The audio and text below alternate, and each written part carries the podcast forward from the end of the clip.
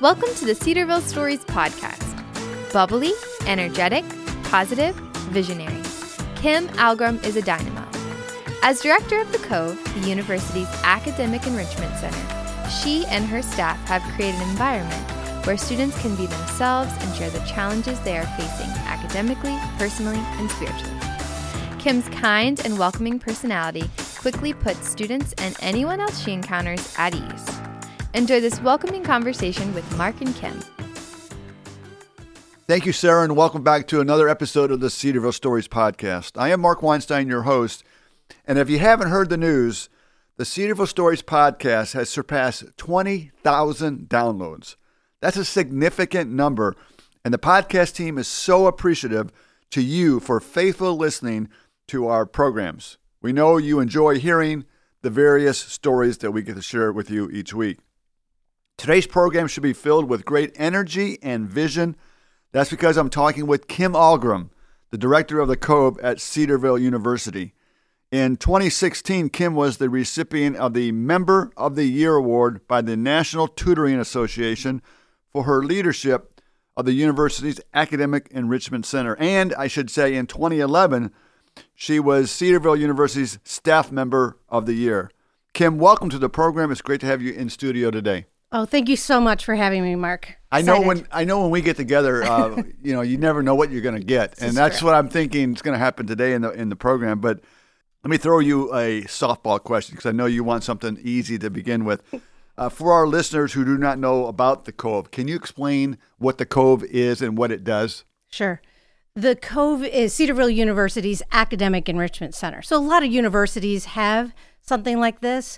But what we do is we combine several departments for everything from courses to tutoring. So like last year, we did three thousand four hundred hours of tutoring. We have two hundred students that work for us. So it's a big operation, but a lot of fun. But when you say tutoring, in some people's minds, they may think, oh, it's the students who are having difficulty, who maybe aren't the brightest mm. in, in their class, but that's not the case. Correct.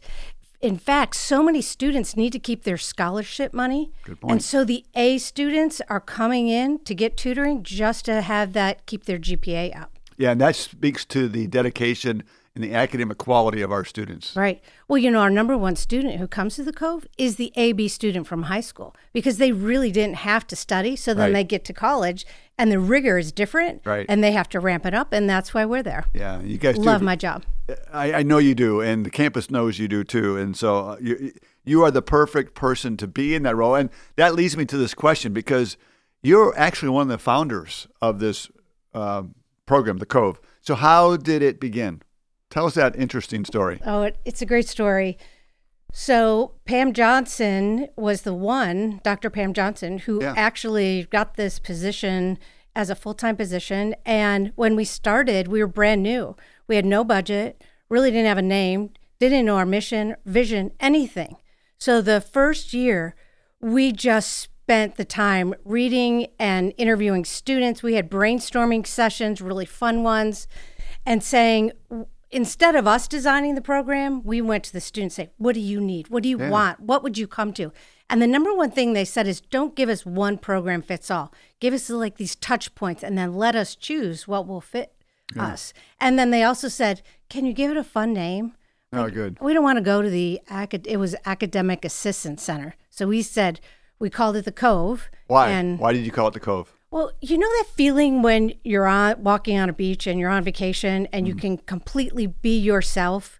We, that's how we want people to feel when they come into The Cove. It's just like they can be authentic. They can talk to us about anything that's going on with their academics or even to their relationship with God. So mm. it's this engaging place, and we were able to design uh, our facility and everything. So it was pretty pretty exciting time for us. But right now, your facility is the, is in this in the B T S, right? But it didn't start there. No. Wasn't it in Callan? It was in Callan, and we were with all the coaches in uh, the one of the hallways in Callan, and we had so much fun with the coaches. They just we had three offices in there, three people. And we just had a grand time with them. They embraced us and into their community. And yeah, we were there for a few years and yeah. then we were able to have the facility in the B T S. And you have a beautiful facility in the B T S. So who was your favorite coach when back in those days? Okay, so Kirk Martin was always jumping around corners to scare me. Yeah. So uh, we actually had a very funny relationship. He he wanted to make sure he could scare me and that I would scream bloody murder. So he he was a lot of fun to work with. But but with Kirk, uh, he always kept the main thing the main thing, right? This is true. That's true. So um, in the in your life, in your professional life, uh, I'm sure you've had challenges. Uh, what challenges did you have as early in your career that have led you to be successful today? Yeah. The the thing that first comes to my mind is that I, I think I face a lot of insecurity mm-hmm. about, like, especially, I, I was forty when I took over the role of the director of the Cove. And I was questioning, like, can I do this? Yeah. Am I good enough for this? Yeah. Will I be able to help students? And I really, it was God who really helped me. I had to believe the truth about the things that he had brought me through to that point, that it, that he prepared me for this position. Yeah. And so I had to gain that confidence. Yeah. And I still kind of struggle with it once in a while, but it's that. But then professionally with the Cove, we were, we were in Callan and we were growing. And one of the, the things that, and I remember telling administrators this, and they really heard this story, is that the strongest kids on campus, students on campus, were also in with the students who were the weakest, the ones with who were in wheelchairs. Or so you would see a student sitting outside the office to talk to someone in disability services in a wheelchair, and along comes this big strappy, you know, basketball player, and they both felt uncomfortable. It was just an awkward situation. And I was so grateful to the administration that they saw the growth, they saw the need, right. and to create a space that was welcoming. Yeah. Yeah. When you talk about insecurity, I understand. I mean, I think insecurity, even among professionals on campus, is real. But but but there's a spiritual lesson there, and and, yes. and Jesus says to fear not, and because I, I think insecurity comes from fear, and He tells us not to fear mm-hmm. and to trust Him, and it's something that I struggle with. You know, I. I, I'm I'm very insecure at times, and uh, so I appreciate you being vulnerable. You never seem like that to me. Oh, my goodness. so so I'm talking with Kim Algram, the director of the Cove at Cedarville University. And Kim, how have you been able to see your work and the work of your team impact students through the Cove, whether it's academically, personally, however? Yeah, I, I think really where my mind goes with that question is the importance of team, and that we all have the same mission. And that is to support students academically, but as we as we reach students, we just don't focus on that academic piece. Yeah. We have to look at them holistically, what's going on in their life, what's going on at home. And nine times out of ten, there is something, if you see a student with a low G P A or struggling with grades, there's something else going on there. So our team is invested in not just throwing an academic tool at them, but really it's about relationship and caring. Yeah. If we didn't have that piece, I don't think students would yeah. come to us. Yeah. No, I think you're right. I think I think students, anyone, wants to know that they're being listened to, that they're cared for. Right. And that's what that's really at the at the core of what you're doing. Right? I think so. Yeah. So because of that, this just hit me. Um, You have to be really popular with the students. In fact, your host, your host staff must be popular with the students. So with that said, do you guys get invited to a lot of weddings? We actually do. We've been to weddings. We've been invited to funerals. We've been to student funerals, families. Yeah. I mean, we've done, yes. I can see it because of the relationships. Yes. Um, and, you know, even we do a lot of stuff together outside of the office. We just... Yeah. Uh, are buying tickets to go to a Broadway show in a few months together. So it's it's not just the relationships that we have with students, but the relationship that we have together yeah. is really strong. And I think that's important to have, that we trust each other, because the stories that we deal with are, re- there's some really difficult stories, even just this week, of sad things that are going on in families' yeah. lives. Now, back when I was in college, I yes. didn't go to Cedarville, I went to another Christian college. I could have used something like the Coke. Too. I was a terrible student. Were you? Oh, my goodness. See, I was the student like, I'm not going to ask for help. I can do this. I can do it by myself. So I, if there was something, I probably would have never even asked to help. And that was my problem. I thought I could do it, too, and yes. I sure I sure struggled. But uh, as we move on to the podcast, Kim, uh, mm-hmm. the topic of leadership is of great interest to you. It is. Uh, why is the topic so important to you, and how do you lead your team? When I was getting my master's, I took this class called Group Dynamics, and I just loved it because it made me understand the importance of leadership when you're leading a group, whatever that is, whether it's a community group, a church group, or at, you know, at Cedarville. And to me, it can't be, it, I don't know the best word to describe it, but we're all on the same level. We all, we all talk to each other. Um, yeah. Any idea is open. We, everything goes through the mission and the vision of the Cove and what we say our objectives are. But I want them to have the freedom to talk to me about whatever is going on and and face whatever issue we need to um, face together.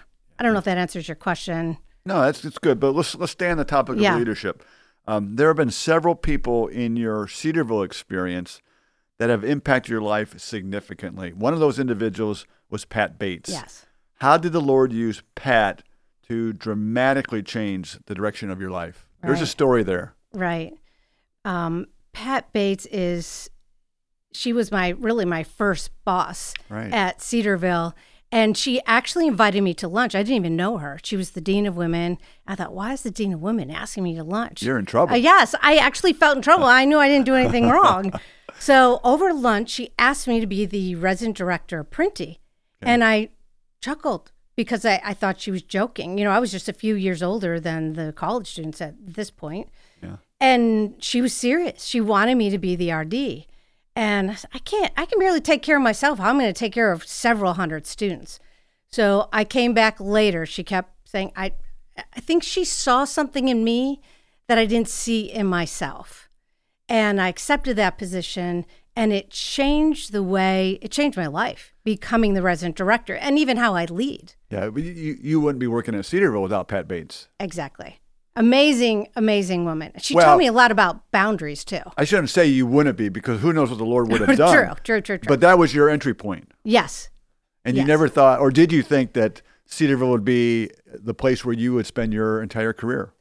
The first year I was resident director, I knew I never wanted to leave higher education. Okay. I fell in love with college students and this time that's so transformational. When they come on campus as a freshman to the moment they walk across the stage, yeah. that change that happens, and to be along for that ride is yeah. pretty amazing. Yeah, it's enjoyable to see. It is. And um, it just the, the journeys our, our students or, or college students in general that they can make in those four years or for my, my case, five years. You know, it, it's it's remarkable.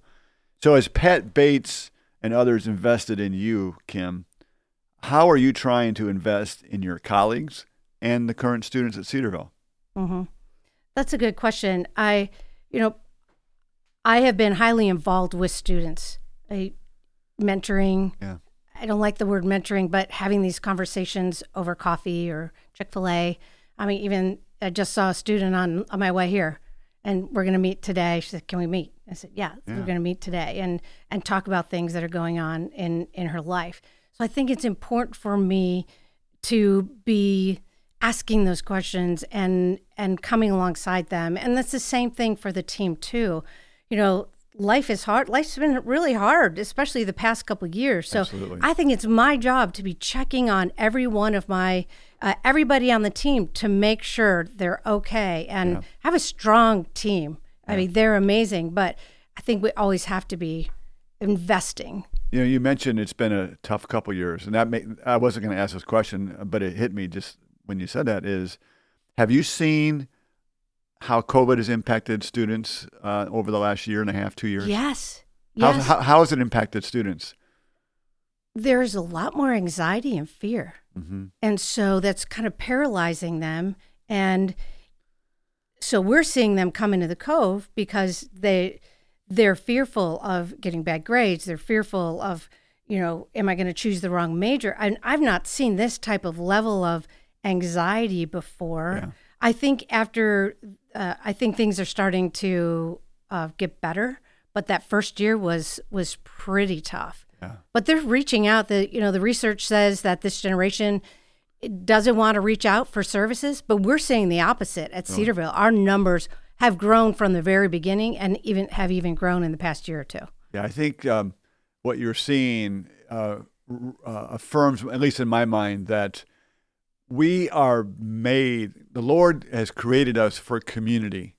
And when community is taken away from us, there's drastic implications. And you're seeing some of that here at Cedarville. Absolutely. So it's even more important that all of us at Cedarville, staff, yeah. faculty, engage with students at that level of community. Yeah, good point. Kim, your faith journey starts with family, including your grandfather and your parents. When did you meet Jesus and really dedicate your life to him? Oh. I was about nine years old, and all my all my family were believers. And yeah. and we went to Moody Bible Institute for Founders Week. And Founders Week oh, is, great. Do you know about it? Yeah. So they bring in pastors and teachers, and they have great music. Right. And I was there as a child, and I knew something was very special and dynamic. And, and, and this was my family, too, but it just ramped up to a whole nother level.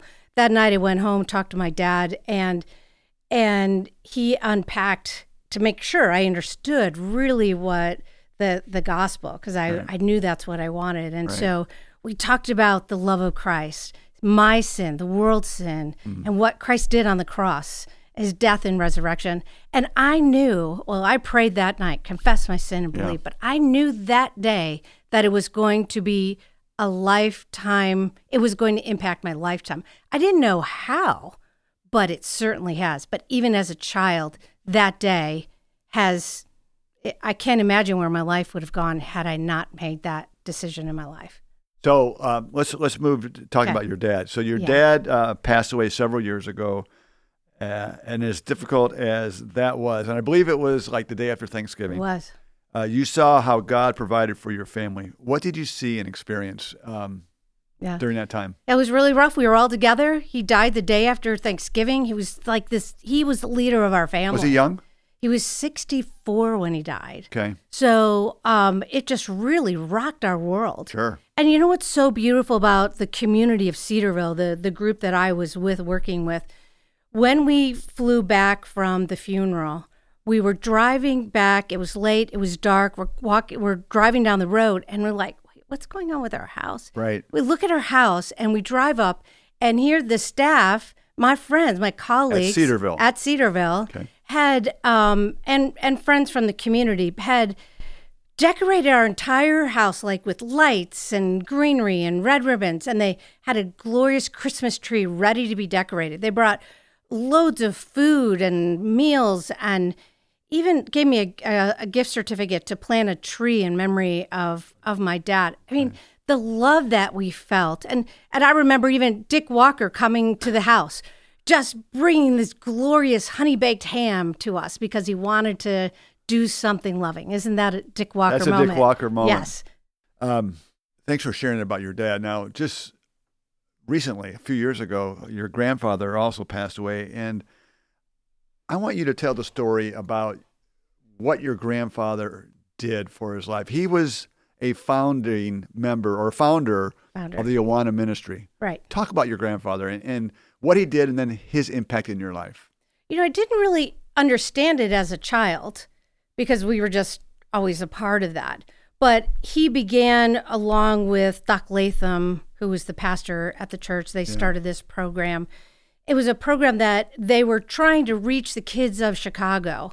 Yeah. He had he didn't have the vision at that point of where Awana was going to go. Right. He was just trying to meet an immediate need. And so he created this creative program to help reach kids under, like, let's have fun, but let's reach, let's share the gospel at the same time. Right. And then, you know, in my lifetime, even uh, the crazy thing is on vacations that we would go with him, he was exactly the same. He would create these fun games for us, and yeah. um, he'd talk about the gospel. We'd watch videos with him. So he was who he was as a leader was who, who he was with, you know, with family.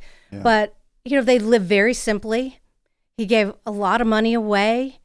But that's who he was. He he came, he was an immigrant from Norway. Was he? And uh, so he just loved the Lord with every being. You couldn't be with him for more than three minutes before he was talking about the gospel and getting choked up about yeah. wanting to make sure people knew about the love of Christ and yeah. what Christ did on the cross. What does that mean to you now as an adult, knowing the impact yeah. that your grandfather's had yeah. on thousands of lives yeah. that have been changed for eternity? Yeah, it's touching to me to think of what he did yeah. in his lifetime. Yeah. And it makes me want to do the same thing, you know, with what the ministry God has given to me, to use the gifts yeah. that he's given me.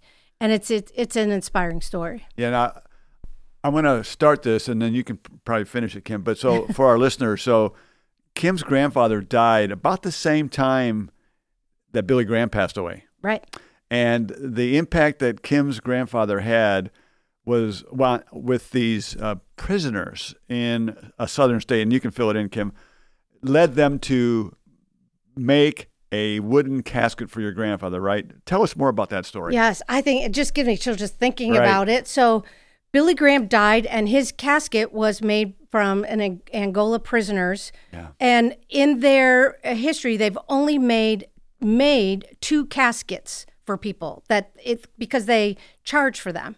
They made one for Billy Graham and one for my grandfather. He spent a lot of time in the last decades of his life after after sixty-five helping and working with the with the men of of Angola, the prisoners. And I remember standing by his casket at the at the cemetery, and even the the, the people who dug the hole came to us afterwards and said, I mean, the joy, and here's this man who was so well known. He has a very simple casket, and there's joy, and there's, he said, tell me what what is going on. Like, he even recognized something very special was going on, but he didn't want anything fancy as a casket, yeah. but the, the Angola prisoners made this casket for him. Thank, thanks, Kim, for sharing that touching story of uh, first your dad and then your, your grandfather. Very meaningful. And as I begin to wrap up today's conversation with Kim Algram, really, there's there's one question I've been really waiting to ask,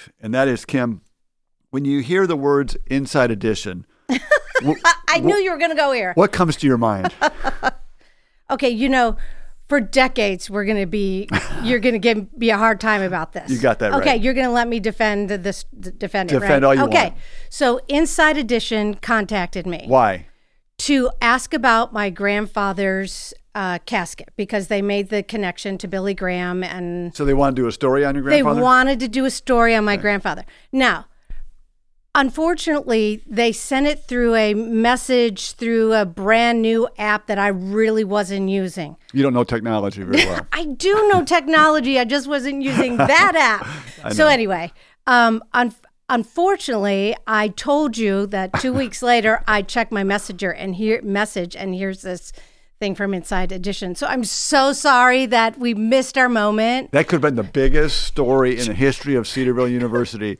I would have been scared, spent less. You would have been scared. I would have been scared. I would have been there with you, helping you all, all the way. So see, and I think they were trying to get around using the university. They wanted to get to me and not have you be the voice.